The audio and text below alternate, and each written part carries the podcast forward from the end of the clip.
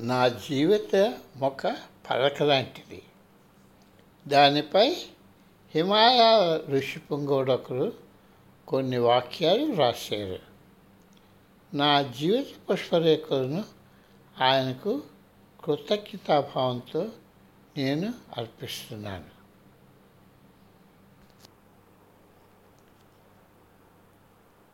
Doctor Rajesh గారి పుస్తక పరిచయం. ఒక ఆధ్యాత్మిక జీవితము అద్భుతమైన జీవితం. మీరు ఈ పదాన్ని అనుసరిస్తే మీరు మానమాత్రులు కనుక మీరు తప్పులను తప్పక చేస్తారు.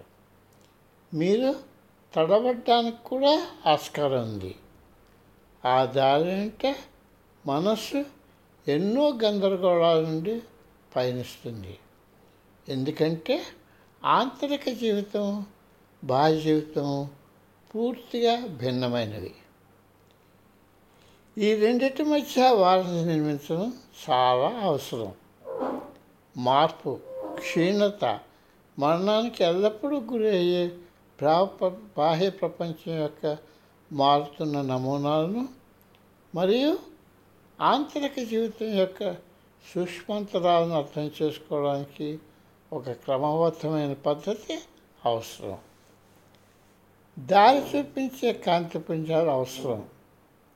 ఏ వ్యక్తి ఏ ఒక్క వ్యక్తి అందరు వ్యక్తులకు సమర్థవంతంగా ప్రధాన ప్రకాశింపజేయలేరు ఒకటి కన్నా ఎక్కువ ప్రధాన మార్గం ఎన్నెన్నో అడ్డుత్రావులు ఉన్నాయి.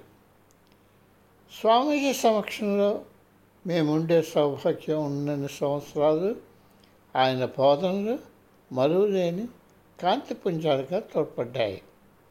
ఇవి వారం దాటానికి వేసిన ప్రతి అపాయకర అడుగుకు వెలుగు చూపడంలో సహాయపడ్డాయి.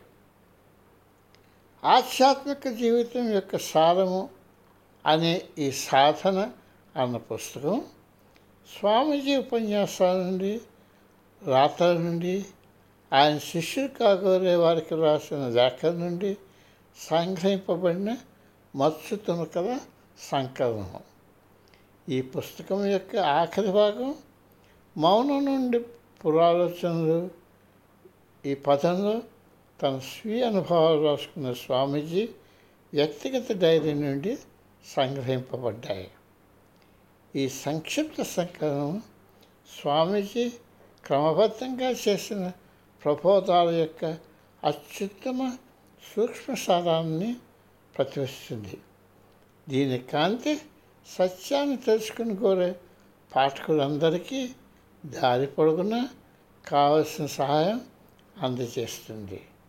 ఇట్లు డాక్టర్ రాజేష్.